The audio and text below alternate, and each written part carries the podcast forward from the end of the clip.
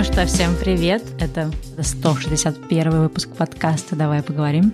С вами в этой студии, как обычно, я, Стала Васильева, и я Аня Марчук. Всем привет. Да, всем привет. Какое-то количество выпусков назад мы поднимали такие темы, как нужна, не нужна самооценка. Также мы говорили про то, надо себя заставлять или нет. И так или иначе мы касались такой темы, как бережное отношение к себе, какое-то, не знаю, самосострадание, забота о себе и какое-то, в общем, адекватное отношение. И мы обещали эту тему осветить в отдельном выпуске. Это он. Да, сегодня мы будем говорить про то, как вообще выглядит доброта к себе, почему важна доброта к себе, какие бывают циклы этого самосострадания, в чем сложность с ним, почему мы вообще считаем, что это важная тема. Дадим вам ссылки на некоторые книжки, которые вам могут быть интересны или актуальны. Ну и вообще, если вы давно слушаете наш подкаст, вы можете заметить, что мы много говорим про разные темы в плане целей, достижения, результативности и каких-то вещей, как меняться, развиваться, становиться лучше, как быть меньшим трудоголиком. Во всей этой истории очень важно также развивать не только достижения, которые мы получаем, но также качество жизни, то, чтобы чувствовать себя хорошо, чтобы радоваться тому, что есть вокруг нас, и чтобы на пути к каким-то нашим достижениям нам также хотелось быть в коннекте с самими собой. И сегодня, наверное, мы много будем говорить про то, как сделать так, чтобы наши дни были не только результативными, но еще и приятными с точки зрения качества жизни, радости от жизни и радости от самих себя. А у нас еще эта тема родилась после такого тоже интересного разговора мы обсуждали, продолжили с Аней обсуждать вообще тему самооценки, и я ей рассказала такую вот интересную штуку, которую услышала в одном вебинаре. Если вам будет интересно, я этот вебинар тоже приложу. И там была такая идея, что самооценка и высокая самооценка, да, это постоянное сравнивание себя с другими. То есть когда мы можем быть довольны только если мы достигаем высоких результатов относительно других там игроков в нашей профессиональной сфере или, в принципе, каких-то наших друзей, знакомых. То есть если мы молодцы, если мы все сделали классно или лучше других, других или на уровне других, ну, у всех, да, это как бы по-разному, то тогда у нас высокая самооценка, мы собой довольны. Но если мы сделали что-то не так, у нас что-то не получилось, мы не смогли чему-то научиться так быстро, как мы хотели, у нас что-то там пошло не по тому пути, как мы ожидали, то в этот момент, да, наша высокая самооценка говорит нам, а-та-та, ты плохой, ты не молодец, старайся больше и так далее. И это как бы все не очень какая-то продуктивная история, потому что гармонично и счастливо в таком режиме жить сложно. И там как раз в этом вебинаре была психолог Татьяна Смирнова, она сказала такую идею, что высокая самооценка, да, это не то, зачем надо гнаться, потому что это часто непродуктивная история. И она как раз сопоставила, да, точнее, противопоставила вот этой высокой такой самооценки и погони за ней такую вот штуку, как самосострадание. Когда я адекватно оцениваю то, что со мной происходит, и адекватно это значит, что я могу к чему-то стремиться, чего-то хотеть, но если у меня что-то не получается, я не иду по принципу, да, какого-то самогнобления, что все, я плохой, я какой-то неудачник, я лузер, я просто отдаю себе отчет, что что-то у меня не получилось. Ну, дальше там могу делать какие-то выводы, получать новые знания или как-то просто принимать, да, то, что, ну, вот я могу это делать так в данный момент. Наверное, со временем, да, опыт там принесет какие-то новые результаты, а может быть, не принесет. И вот именно самосострадание — это какое-то для меня, например, позволение себе быть разным, позволение себе и стремиться к хорошим результатам, получать их, и также принимать то, что не всегда все происходит идеально, без какого-то такого, не знаю, как это Надрыва. Да, без надрыва, то есть не всегда это какая-то должна быть пятерка с плюсом. А я параллельно читала похожие похожие книжки с тем, что изучала Стелла.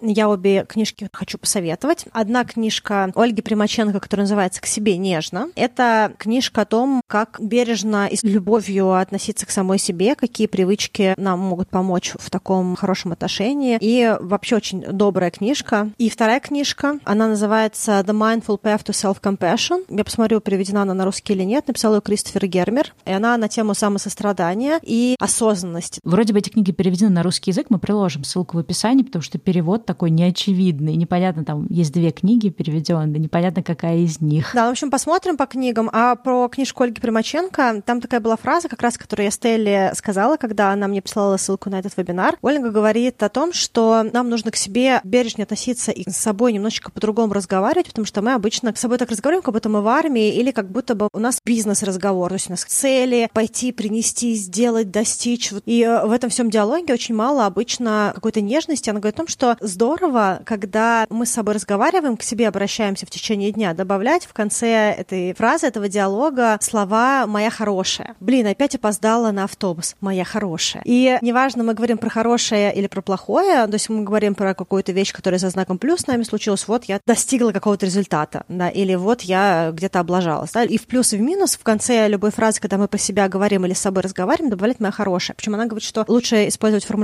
«моя хорошая», а не, допустим, «вот молодец какая», потому что молодец — это все равно про какое-то достижение, про оценку. Оценочное суждение. Да, и я когда слушала этот момент в книжке, у меня прямо даже, мне кажется, накатились слезы, то есть это был такой трогательный момент, потому что мы так редко, ну я, по крайней мере, так редко с собой говорю в таком нежном ключе. Я вообще очень мало помню людей, которые со мной так разговаривали именно в такой нежности, что это прям очень сильно растрогало. Да, мне когда Аня тоже про это рассказывала, я говорю, блин, Аня, у меня тоже, я не читала книгу еще, но у меня от этого рассказа, у меня тоже как-то прям слезы на глаза практически навернулись, потому что появилась какая-то вот даже не нежность, а какое-то слово такое по отношению к себе, потому что действительно мы редко такое к себе практикуем, и часто, если мы, например, очень критичны и требовательны к себе, мы часто окружаем себя людьми, которые такие же, и мы все друг друга ругаем. Я свинья ленивая, или я не молодец, и все такие вокруг тоже себя ругают, и мы как-то вообще забываем об этом самосострадании. Ну и сложно, конечно, тоже, когда ты прошел какой-то путь определенный, взросление, не знаю, путь в школе, да, где учителя тоже такие были, где тебе не скажут ничего хорошего или в семье, или потом ты попадаешь в университет, друзья, и как бы ты никогда не сталкиваешься с такими людьми, и сам ты не становишься таким человеком, да, который вот это может самосострадание по отношению к себе проявлять. Тут тоже где-то я слышала про то, что важно какую-то такую любовь к себе демонстрировать, вне зависимости от того, хороший результат или плохой. То есть не только да, хвалить себя и ругать, а именно безоценочно. А еще есть такая тоже штука отделять себя от того, что ты делаешь, вот в каком контексте.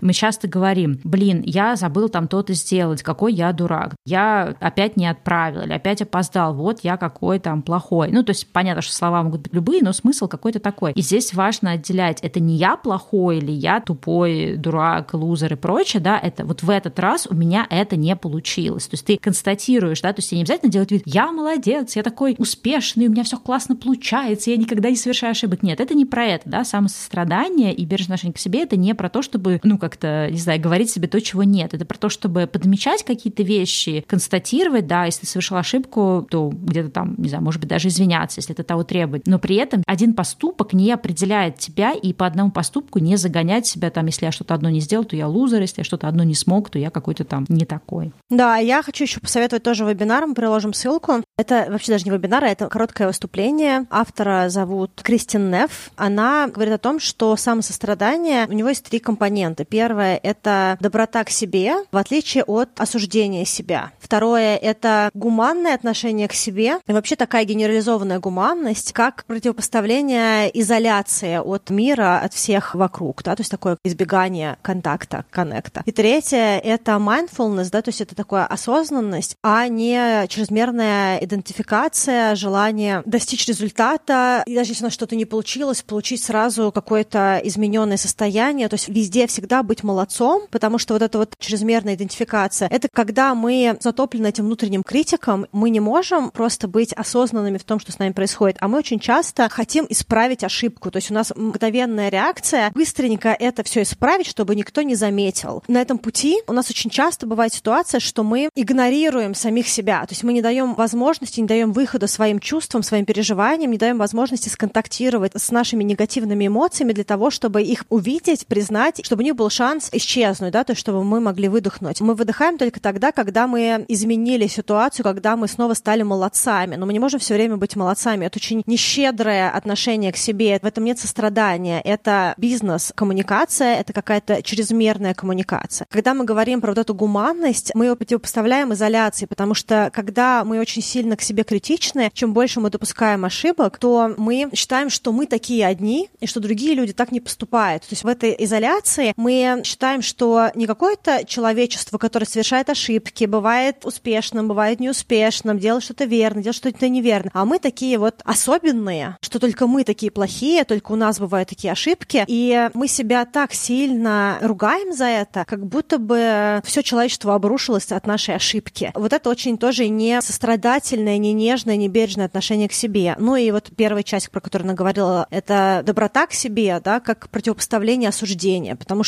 мы часто растем в обществе, где за ошибки нас ругают, и мы так привыкли, что за любую нашу провинность мы сразу плохие, что нас уже никто не ругает. То есть вот мир к нам достаточно добрый. Я вот как бы даже не могу понять, почему у меня бывает столько каких-то вещей к себе, потому что глобально большинство людей в этом мире, вообще в этой вселенной, большинство моих друзей, моя семья, какие-то рабочие партнеры, так редко встречаются люди, которые со мной плохо общаются. Да, тут, мне кажется, даже я иногда бываю чрезмерно эмоционально, но при этом я очень часто себя ругаю, критикую, осуждаю. И вот это вот отсутствие доброты к себе, то, что я выбираю часто к себе вот эту вот ругань, да, это осуждение, это вот как раз то, что происходит вместо того, чтобы иметь это сострадание, давать себе эту доброту и нежность, которую я, в общем-то, сама себя не приучила, не приучила ее сама себе давать. Мне кажется, знаешь, какой еще есть признак, в какой момент нужно проявлять по отношению к себе самосострадание? Если вы в целом, да, какой-то добрый, адекватный человек, вы можете иногда себя проверять на предмет того, как в этой ситуации я бы отнесся бы, если бы у друга бы это случилось, и как я отношусь к себе. И даже Брене Браун тоже вот у себя писала, но она там писала это в контексте стыда, что мы какие-то вещи, которые делают другие люди, считаем классными, а когда мы сами это делаем, мы считаем, что это не классно. И вот в контексте самосострадания это часто такое бывает, что если, например, ну не знаю, к нам придет друг и скажет, блин, прикинь, я пропустил дедлайн по такому-то проекту, все, теперь мне кажется, что полный, ну как бы провал, да, меня выгонят с работы, не знаю, еще что-то. Скорее всего, вы с другом, ну как бы, во-первых, вы его поддержите, скажете ему, слушай, ну а давай посмотрим, может быть, не так страшно, может быть, этот материал еще можно дослать, поговори с начальником, да ничего страшного, ну один провал, ну ты признаешь, что да, так было, ну там на будущее можешь постараться быть повнимательнее, но ничего страшного не случится. То есть мы человека пытаемся поддержать, убедить его, что это не самое страшное, найти какие-то слова, может быть, какие-то, ну, для кого-то какие-то рациональные шаги, ну, как бы посоветовать, что можно действовать, кого-то поддержать больше так морально из разряда, ну, ничего страшного, слушай, ну, это не последняя работа, даже если все самое страшное случится, если от этого, там, не знаю, зависело твое трудоустройство. Но когда мы с собой ведем этот разговор, мы себе говорим совсем другие вещи. Мы говорим себе, опять ты это сделал, да почему ты никогда не можешь сделать ничего нормально, да что ж это такое, ты ни на что не способен, вот тот и тот все время с тобой происходит, потому что ты какой-то там не такой. И это очень интересно, как к себе и к другим людям по одним и тем же ситуациям мы применяем совершенно разные мерки. И вот это как раз момент себя отловить и вспомнить про это самосострадание. То есть если мы бы к другу отнеслись бы в этой ситуации с самосостраданием, точнее, с состраданием, то почему мы не можем найти силы для себя проявить такое же чувство по отношению к себе и быть себе вот таким вот поддерживающим другом? И я хочу еще сказать, что интересная вещь, которая происходит, что вот это самосострадание, оно очень часто проявляется не только в том, чтобы, в принципе, меньше себя осуждать и быть к себе добрее, а в том, чтобы, условно говоря, выбирать слова и выбирать тон. Потому что, допустим, у меня произошла определенная трансформация, что раньше, когда я только была в начале карьеры, я могла быть достаточно эмоциональной, могла давить, могла как-то вот быть очень жесткой. Сейчас у меня бывают моменты, когда у меня простреливает вот такое поведение, либо когда я не в ресурсе, либо когда я очень совсем прям чувствую себя в безысходности, когда все идет совсем не по плану. Но глобально в большинстве коммуникаций и бизнес, и личных коммуникациях я сохраняю, как мне кажется, часто достаточно этичный стиль разговора и добрый, и направленный на результат, но при этом у меня абсолютно нет такого же отношения с собой. Мне кажется, что часть самосострадания — это умение подбирать выражения в разговоре с самим собой и также выбирать тон. Почему, допустим, меня так тронула эта история про «моя хорошая», потому что это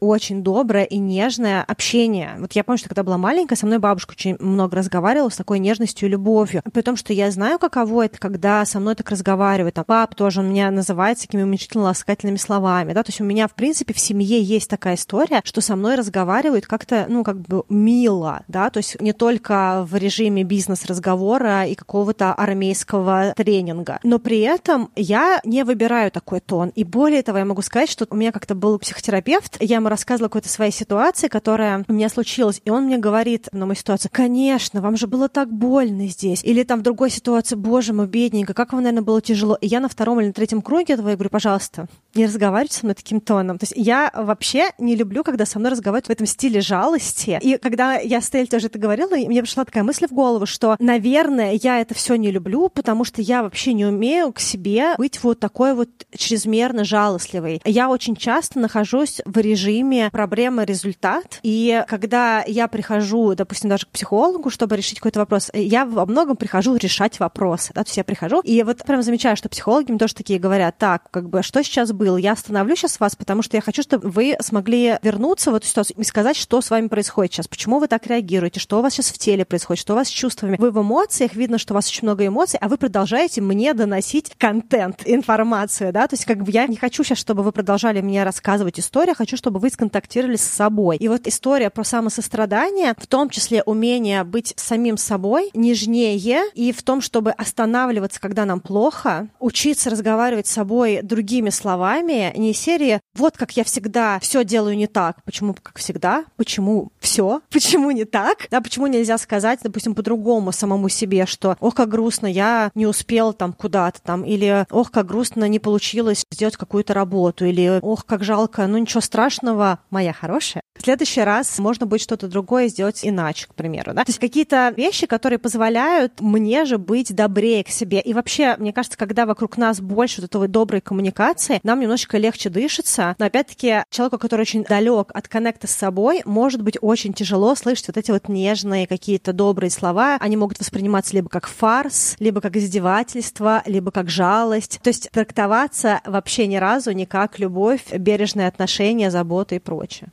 Слушай, у меня, три мысли, так, надо попытаться все их рассказать, не забыть. Мысль номер один, то, что мне кажется, что, ну, опять же, это у всех по-разному. У меня вот ощущение, что таки как-то вот то, как наша, например, семья общалась, это больше вот именно про практические вещи. Там, достаньте курицу из холодильника, пожарьте или почистите картошку, надо пропылесосить. То есть как бы все время диалог такой вот был. Так, опять забыли сделать то-то, опять плохо пропылесосили. То есть была вот эта градация, вот это хорошо, вот это плохо, да, и как бы ошибка была недопустима. Поэтому, естественно, не было варианта, что ты сделал что-то плохо, а тебе за это сказали «моя хорошая». Скорее всего, как бы тебе за это влетит, так или иначе. И мне кажется, что когда мы в такой, ну, среде растем, естественно, мы сами к себе тоже начинаем этот голос применять, да, то есть мы сами себя продолжаем ругать, потому что это то, как мы привыкли. А вторая мысль, которая у меня есть, это мысль о том, что, к сожалению, часто самосострадание воспринимается как какая-то слабость и какое-то попустительство. То есть нам кажется, что если мы будем бережные и добрые и терпеливые по отношению к себе, то это приведет к тому, что мы обязательно распустимся, начнем вообще ничего не делать, не знаю, будем халявить, будем вообще ужасными, отвратительными. То есть вот этот страх того, что мы какими-то плохими станем и распустимся, он нас как бы держит в этих ежовых рукавицах, и нам кажется, что нам нужно себя постоянно подгонять и ругать, иначе мы станем от этого плохими. Хотя абсолютно это не так, и даже известно, ну там, в плане воспитания, например, детей, да, то есть если детей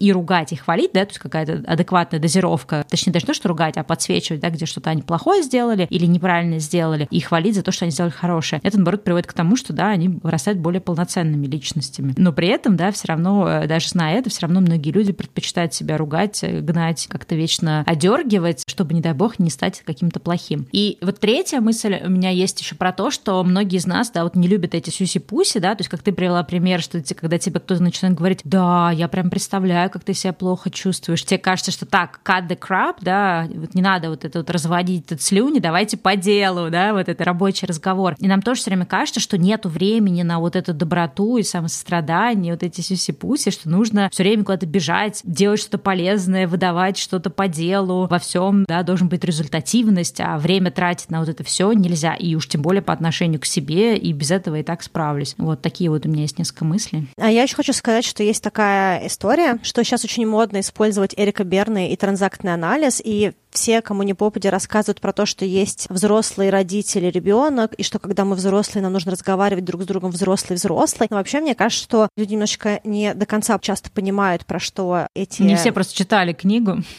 эти разделения. Ну, то есть есть моменты, когда мы в нашей взрослой жизни, то есть разговаривать друг с другом из позиции взрослой, не значит, что мы, когда стали взрослыми, у нас остался только один вариант разговаривать с друг с другом через позицию взрослый-взрослый. Это значит, что есть разговоры, при которых нам нужно быть в более такой сфокусированной коммуникации деловой. Но, опять-таки, два взрослых человека могут друг с другом быть во всех ролях. Иногда мы друг с другом можем быть заботливым родителем. Вот эта вот история про моя хорошая, да, мы даже сами собой можем быть заботливым заботливым родителем. Когда там, допустим, я Стелле рассказываю какое-то свое переживание, Стелла мне может записать сообщение, говорит, боже мой, мне так жалко, так хочется тебя обнять. И это заботливое состояние, это заботливое родительское состояние. Это не значит, что я вдруг стала какой-то не такой или несостоятельный и не могу вывести это, да, это значит, что я получила заботу от другого человека, который по факту взрослый, но в роли заботливого родителя. Та же Стелла может быть со мной в позиции там какого-то игривого ребенка, когда я ей что-то рассказываю, а она там меня подстебывает, да, и это вот будет другой формат, это будет формат, где она там ребенок, и в зависимости от того, в какую роль я выбрал, я могу быть абсолютно любым человеком, я могу пытаться ее вернуть в деловой разговор и быть в позиции взрослого, если это важно сейчас, либо я могу быть требовательным родителем и попытаться приструнить ее какие-то вот эти вот игривые настроения, или я могу быть заботливым родителем там, и как-то тоже сказать, либо я могу быть тоже задорным каким-то игривым ребенком. То есть у нас у всех есть палитра. И мне кажется, что вот эта вот история, это стремление, перевирая Эрика Берна, уходить только в позицию взрослой, это позиция избегания, избегания контакта и близости, когда нам настолько некомфортно и неловко быть уязвимыми и быть с другим человеком в искренних коммуникациях, и особенно если мы не принимаем какую-то детскую часть себя, а очень много людей, которые работают в крупных бизнесах на хороших позициях, либо на директорских позициях, или на каких-то других ответственных позициях, они на каком-то этапе забывают, что у них есть детская часть личности тоже. И включается очень много либо критикующего родителя какого-нибудь требовательного, такой поучающий тон, либо сухой, холодный, отстраненный тон взрослый-взрослый. Потому что позиция взрослый-взрослый — это всегда не близкая позиция. Это позиция очень сухая, деловитая, функциональная позиция. Ну, рациональная. Рациональная, да. Но человек, который живет только в рациональном мире, он теряет очень много удовольствий этой жизни. Очень хочется сказать здесь, когда мы говорим про самосострадание, это про позволение, и в том числе про позволение себе находиться в разных ролях, в том числе быть в роли ребенка и послушного, и какого-то игривого, и любого ребенка, и вообще, в принципе, тренировать разные роли с разными людьми и позволять себе быть в этих ролях, которые доступны каждому из нас в общем и целом. Да, но у нас, кстати, был с тобой выпуск вот про, по-моему, внутреннего критика, да, вот этот взрослый, когда внутри нас есть голос такого строгого родителя, то, что ты сказала, и это очень тоже важная штука, ее важно отслеживать. Здесь вот нужно натренироваться, иметь этот контакт с самим собой, замечать, да, как я с собой разговариваю. Иногда действительно нужно говорить с собой строго, да, когда ты там что-нибудь расслабился, ты понимаешь, что тебе что-то нужно делать, у тебя горит дедлайн, и ты можешь с собой поговорить как человек, который так, Стелла, собралась и сделала, быстренько все отправила, и не расслабляемся. Но это все должно быть тоже в каком-то балансе. То есть иногда хорошо это включать с собой строгого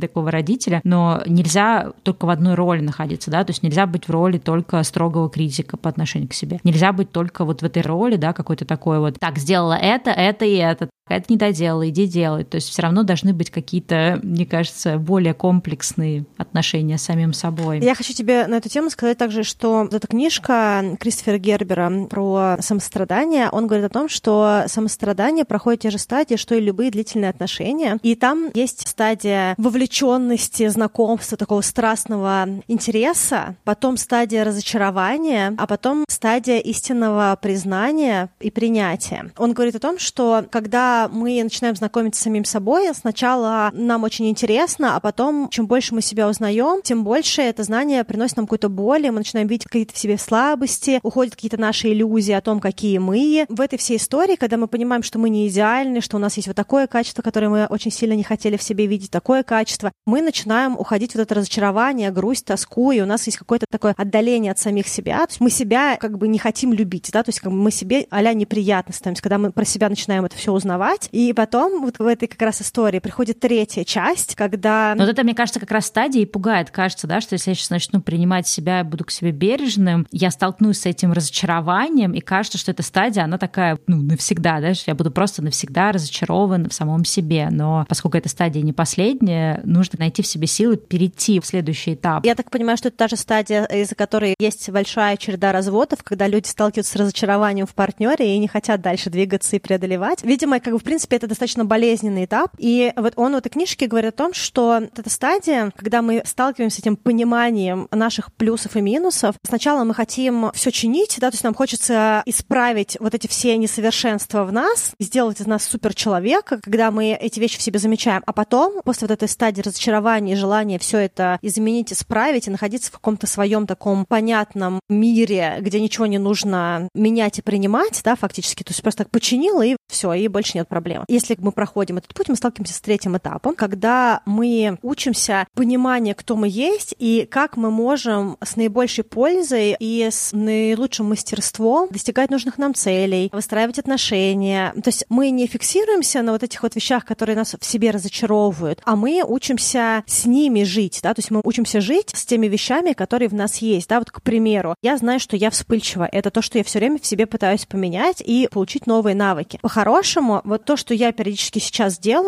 и мне кажется, мне это даже помогает быть менее вспыльчивой. Когда кто-то мне начинает говорить, что им какие-то вещи во мне не нравятся, у меня есть вот эта реакция, что я иногда говорю, что, ну, как бы вот это то, кто я есть, да, то есть как бы я какие-то вещи там в себе стараюсь менять, но вот по факту есть вот эти мои качества, которые как бы хорошие, а есть вот эти мои качества, которые как бы я не всегда могу ими управлять. Я стараюсь, да, ну, как бы это есть. Они идут в нагрузку. Да, да, то есть... Не может быть меня без всех моих качеств. Да, да, и когда эти вещи я тоже транслирую, мне легче не уходить в болезненные состояния, потому что я транслирую себя такое, какая я есть. Это не значит, что всем это зайдет, это также не значит, что я ничего в себе не планирую менять, это значит, что я принимаю, что эти качества тоже есть. Это очень-очень сложная вещь, потому что, конечно же, это те качества, которые мы больше всего стыдимся, которые доставляют нам максимум дискомфорта, за которые нам чаще всего прилетало раньше, а, возможно, прилетает и сейчас. Это те качества, из-за которых у нас может что-то не складываться, что мы хотели бы, чтобы у нас складывалось. Но так или иначе, это что-то, что в нас, и вот как раз эти стадии самосострадания и бережного отношения к себе, они заключаются в том, чтобы уйти от этой ситуации, когда мы хотим получать вещи определенным образом, потому что нам удобно так получать эти вещи, да, и вот как вот в длительных отношениях нам удобно, чтобы партнер был вот таким. Если он нам неудобный, то там не хочу, да, разочарован. Также и с собой. Мы уходим, прям какая-то эволюция между тем, чтобы вот таким образом относиться к себе и тем, чтобы обладать определенной мудростью, принятием и отпусканием, да, то есть отпускать вот эту иллюзию того, что мы какие-то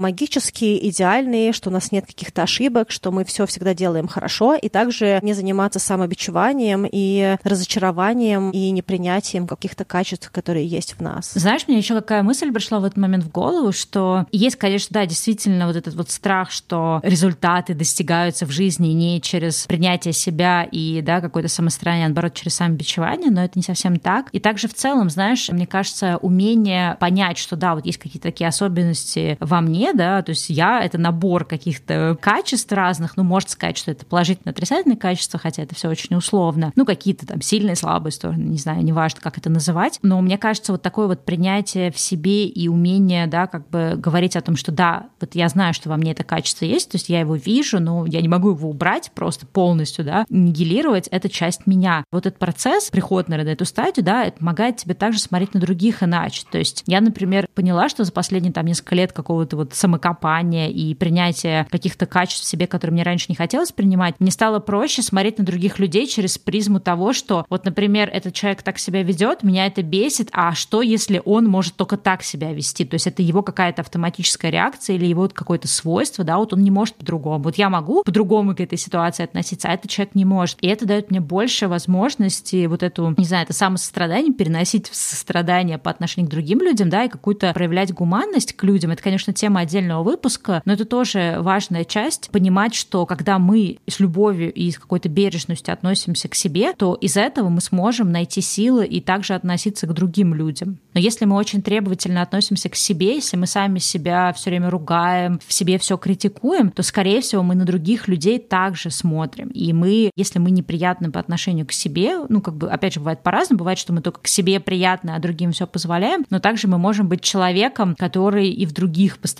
видит какие-то недостатки, и таким образом мы можем быть достаточно невыносимым для там коллег, друзей и так далее. А я в эту тему вспомнила книжку, которую я порекомендую, она на английском называется Surrounded by Idiots, она про четыре типа личности, мы про них говорили в выпуске про психологические тесты и психотипы. Книжка говорит о том, что очень часто мы считаем других людей идиотами, потому что они отличаются от нас, и нам просто непонятно, как человек думает и что вообще с ним не так. Даже там в начале книжки он рассказывает историю, что он пришел интервьюировать какого-то мужчину, директора какого-то успешного, и он рассказывал, что у него здесь работает идиот, и тут работает идиот. И вот этот интервью, говорит, я его спросил, а кто же всех этих людей нанял? И он говорит о том, что типа это был очень успешный бизнесмен, но проблема у него в том, что он абсолютно не умел общаться с людьми, не умел понимать разных людей. Автор говорит такую мысль, что у всех у нас есть определенная жизненная философия, определенная ценность, но мы не всегда можем видеть ценность другого человека, потому что этот человек отличается очень сильно от нас по каким-то характеристикам. И что у каждого человека есть какие-то свои качества, какой-то свой набор и своя ценность в этом мире, так можно сказать. То есть эти все качества, они каким-то образом позитивно влияют на то, как устроен мир как устроено общество. И дальше в этой книжке он раскладывает, очень подробно разъясняет каждый психотип внутри вот этого вот диск-метода, да, там доминантный, аналитик, креативный и вот который человек-человек зелененький. И книжка прикольна тем, что она показывает,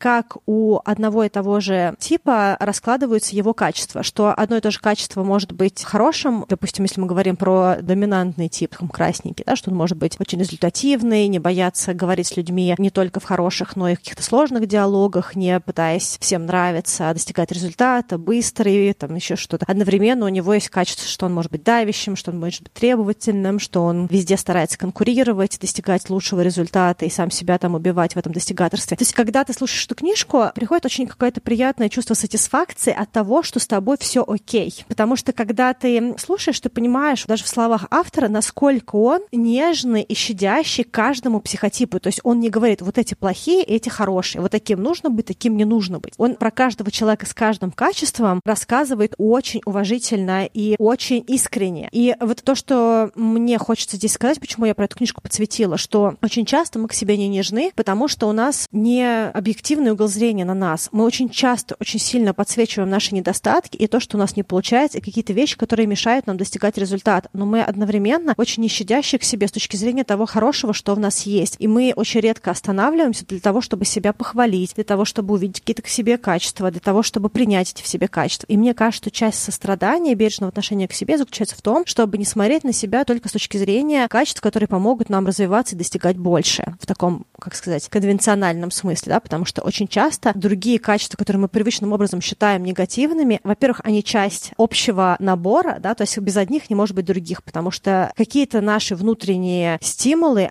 приводит к тому, что мы делаем остальные вещи. А второе — это также еще и плюс в разных ситуациях. Да? Какая-то наша вещь, которую мы привыкли считать со знаком минус, именно она же приводит нас к положительным результатам. Поэтому в рамках самосострадания я вот прям призываю подумать о том, а что есть классного в нас, что у нас есть хорошего, и что даже наши плохие качества нам дали. Потому что я, допустим, точно знаю, что моя, к примеру, эмоциональность позволила мне на более глубоком эмоциональном уровне контактировать с другими людьми, чувствовать других людей, слушать другие истории, переживать переживать вместе с ними. Да, и, возможно, если бы я была более закрытая, мне было бы сложнее дело. Да, то, что я такая экспрессивная, позволяет мне путешествовать, преодолевать много километров в каких-то поездках, испытывать новые какие-то впечатления, видеть новые места и хотеть это все видеть. То есть вот это те же самые качества, которые часто вызывают у меня, допустим, какие-то микроконфликты с людьми, если я там, допустим, чрезмерно эмоциональна. Но они же позволяют мне быть человеком, который видит мир и наслаждается, и изучает, и развивается. Да? Поэтому нет необходимости забивать себя, быть к себе чрезмерно жестоким жестоким, злым за счет того, что у нас есть какие-то качества, которые не всегда работают к нам только в какой-то конвенциональный плюс.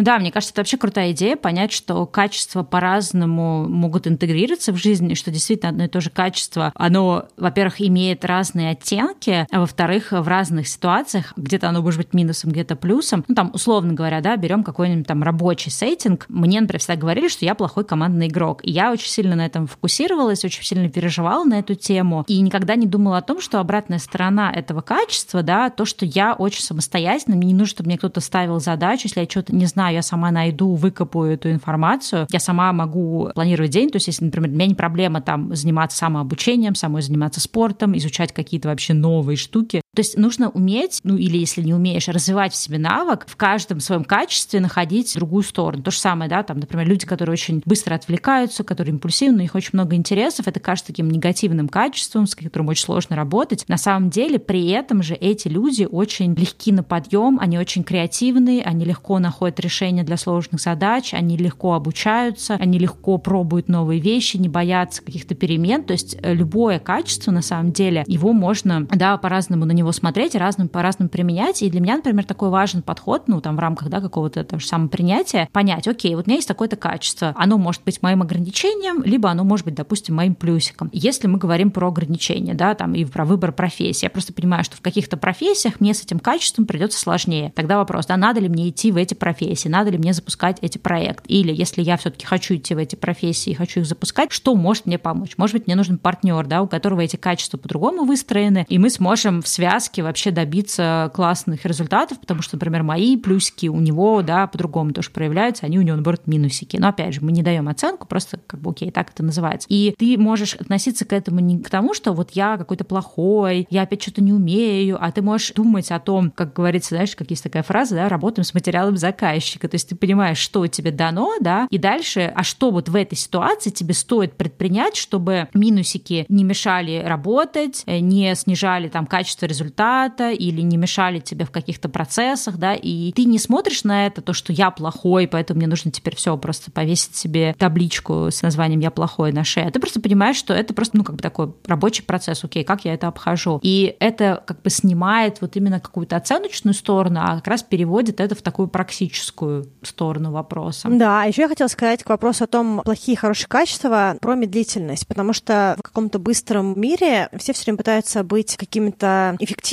и достижение вообще очень часто равняется скорость, да, то есть следование дедлайну, более короткие дедлайны, быстрее двигаться, быстрее достигать, быстрее реализовывать, быстрее брать новое. Если мы говорим про самосострадание, бережное отношение к себе, то очень часто оно привязано к скорости только в обратном смысле. Иногда нам очень важно замедлиться, нам очень важно находиться в другом темпе для того, чтобы наблюдать. И вообще часть самосострадания — это знание про себя, awareness. Потому что без awareness не может быть принятия. То есть для того, чтобы принять себя, нам нужно сначала узнать себя. А для того, чтобы узнать себя, нам нужно наблюдать за собой. А наблюдать за собой мы не можем в быстром темпе, потому что в быстром темпе мы будем постоянно проскакивать. Поэтому, если у нас есть цель быть более бережными к себе, нам нужно учиться замедляться и учиться наблюдать. Это может быть любой сеттинг, то есть может быть любая ситуация. Нам не обязательно для этого уходить в какие-то медитации. Более того, люди, которые достигаторы, большинству из них очень сложно медитировать, потому что между тем темпом жизни, который человек себе создает, и медитацией, там просто гигантская пропасть размером с какой-нибудь Гранд Кэньон, да, большой каньон американский. Поэтому для того, чтобы замедляться, человеку просто иногда достаточно выдыхать хотя бы насколько-то, просто остановиться и попробовать вообще послушать свое тело. Я например, начала замечать, что я, когда слушаю какие-то книжки, у меня растет тревожность, или у меня начинает болеть живот. То есть вот как только я начала хотя бы насколько-то останавливаться, допустим, я даже могу иногда, слушать аудиокнижку, я просто могу остановиться во время ходьбы и поставить книжку на паузу, потому что мне кажется, что что-то не так. Да? То есть я просто отловила, что мне некомфортно. И я могу выключить книжку. То же самое у меня было недавно. Я смотрела сериал, мне очень понравился, я посмотрела там 3 или 4 серии, а потом я за собой начала наблюдать, что я смотрю сериал и постоянно нажимаю на стрелочку вперед на компьютере. То есть я перематываю моменты сериала. А потом я также понимаю, что, видимо, я не хочу смотреть его дальше. Мне просто хочется узнать, чем закончится дело. Я также замечаю, что у меня начала расти тревожность. То есть вот тут, может быть, что-то, что мне нравилось в начале сериала, оно меня захватывало, а потом я просто устала от тех набитых сценаристами событий, которые они туда понакидали. И мне больше некомфортно. То есть я больше не хочу смотреть этот сериал. Мне не так интересно, как меня это разрушает. И я его выключила. И не чувствовала никаких сожалений, что я выключила этот сериал. Хотя еще какое-то время назад я бы просто смотрела бы до конца все доступные серии. Поэтому мне кажется, что очень важно подсветить, что здорово учиться брать вот эти микропаузы, выдыхать, наблюдать, замечать, возможно, даже конспектировать, если у вас есть на это ресурс. Он и у не всех есть, у меня он не всегда есть тоже, но я начала больше про себя узнавать даже за последние полторы недели, когда я снизила темп своей жизни. Что мне доставляет дискомфорт, что мне нравится, что мне не нравится. Начала какие-то вещи менять, где-то скидывать какие-то вещи. Допустим, я заметила, что у меня в библиотеку англоязычную начали проваливаться книги, и у меня их стало очень много одновременно. И все они в какое-то время начали подгорать. И я, как достигатор, у меня было желание все эти книги дослушать. Хотя, в принципе, в этих библиотеках есть опция не взять книжку, а взять ее в следующий раз. То есть книжка бы попала бы кому-то другому в библиотеку, а потом попала ко мне. То есть я из серии пропускаю очередь. Но мой внутренний достигатор, он настолько сфокусирован на то, чтобы делать, что я даже книжки пыталась переесть. Да? То есть я хотела их все прослушать. И какое-то время какие-то книжки я слушала на скорости 2 и 3, пока я это не отловила, что я просто сейчас занимаюсь книжным обжорством, и мне реально физически уже плохо от этой информации, потому что я с очень высоким темпом пытаюсь переварить весь этот контент, а я же еще слушаю не просто для того, чтобы прослушать, а я же их еще все конспектирую, перематываю, сохраняю. То есть это конкретная работа с этими книжками, и она уже становится тяжелой, потому что я просто нон-стопом их слушаю. И в этот момент я просто взяла и все эти книжки, которые были впереди, я просто их всех отправила дальше, потому что поняла, что я не смогу их сейчас читать. И вот эти вещи, они улучшают качество жизни, когда мы просто берем, за собой наблюдаем и что-то немножечко меняем. Да, мне кажется, это тоже часть такая большая самосострадание, бережного отношения к себе, не включать, ну, точнее, вообще не то, что не включать, а регулировать степень своего достигаторства. Да, бывают периоды, когда нужно подорваться и что-то делать, и мы говорили об этом как раз в одном из выпусков, да, когда мы обсуждали тему, нужно или не нужно себя заставлять. Но мне кажется, что мы часто, ну, как бы тоже это одно дело, это, наверное, разговор с собой, да, то есть насколько я бережно и по-доброму с собой разговариваю, и также тоже, насколько я позволяю себе расслабиться в таких вещах, потому что очень у многих людей, да, которые не очень бережны к себе, у них как раз присутствует вот эта какая-то обязаловка внутренняя, дочитать книгу, которая не нравится, досмотреть фильм, который уже потерял ценность. Если ты, например, с каким-то человеком или с какой-то тусовкой общаешься, тебе эти люди, ну, у вас расходятся, да, общие пути, не позволять себе как-то отходить от этой вещи, или там, если у тебя какое-то хобби тебе уже надоело, и ты уже понял, что ты исчерпался в нем,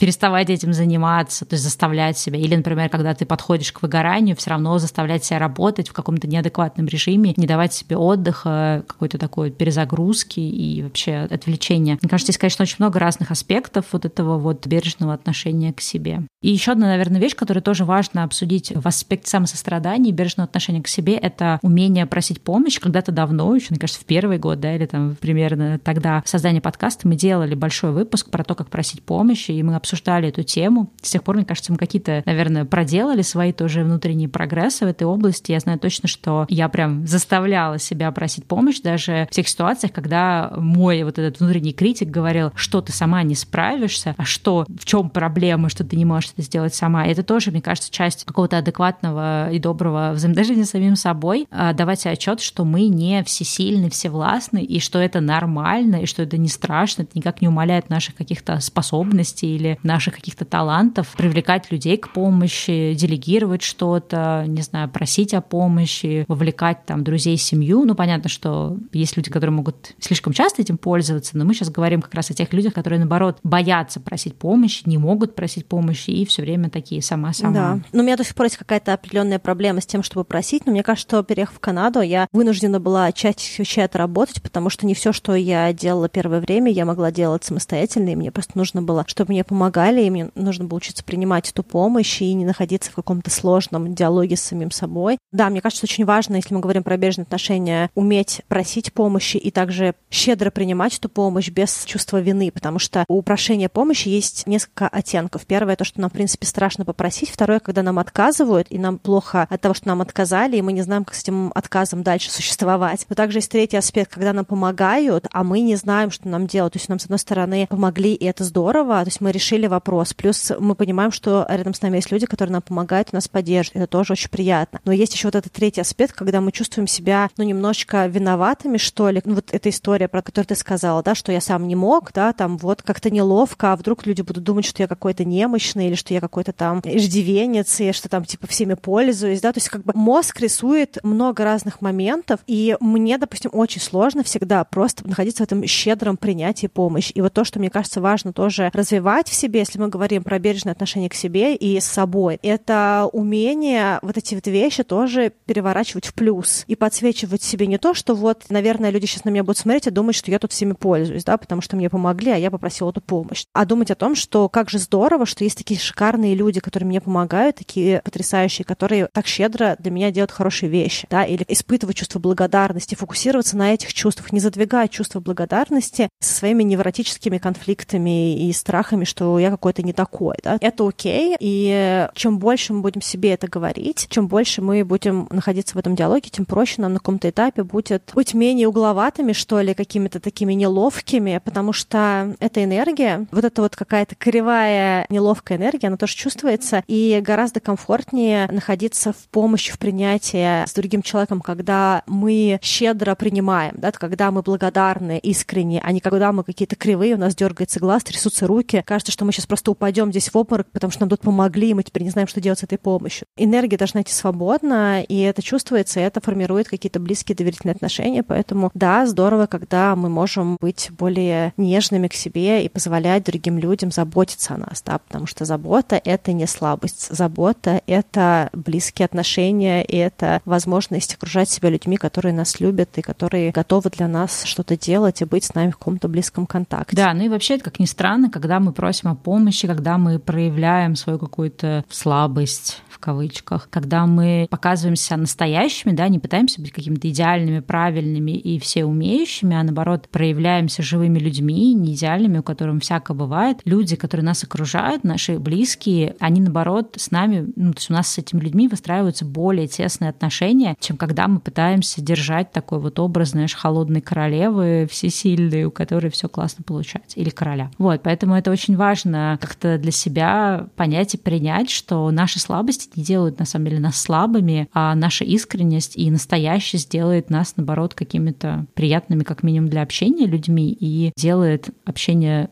наше с другими людьми более каким-то ценным, тесным и близким. Наверное, это все, что мы на данный момент хотим вам сказать сегодня про сострадание, бережное отношение к себе. Надеюсь, что этот выпуск был полезным. Я очень хочу всем пожелать меньше жить на автопилоте, больше находиться в контакте со своими чувствами, своими переживаниями, знать про себя больше, принимать себя и позволять себе быть тем, кем мы хотим быть. Иногда замедляться и узнавать лучше, что в нас есть и почему мы такие хорошие хорошие, кем мы все на самом деле являемся. Да, я присоединюсь к Аниным пожеланиям и также пожелаю вам быть смелее в том, чтобы быть собой, чтобы открывать себя, не бояться себя, не стесняться себя, а нести себя в мир таким, каким вы являетесь. Да, всем пока, до встречи на следующей неделе. Всем пока.